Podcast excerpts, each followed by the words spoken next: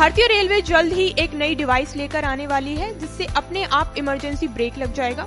अगर ट्रेन के ड्राइवर को झपकी आ गई तो ये डिवाइस अलर्ट कर देगी। नॉर्थ ईस्ट फ्रंटियर रेलवे ऐसी ही आर्टिफिशियल इंटेलिजेंस बेस्ड डिवाइस तैयार कर रहा है। ये एआई बेस्ड डिवाइस ड्राइवर की सुस्ती का पता कर लेगी और तुरंत ही इमरजेंसी के लिए अलर्ट कर देगी। यही नहीं, अगर ड्राइवर किसी वक्त अपना कंट्रोल खो देता है तो अपने आप ही इमरजेंसी ब्रेक लग जाएँगे।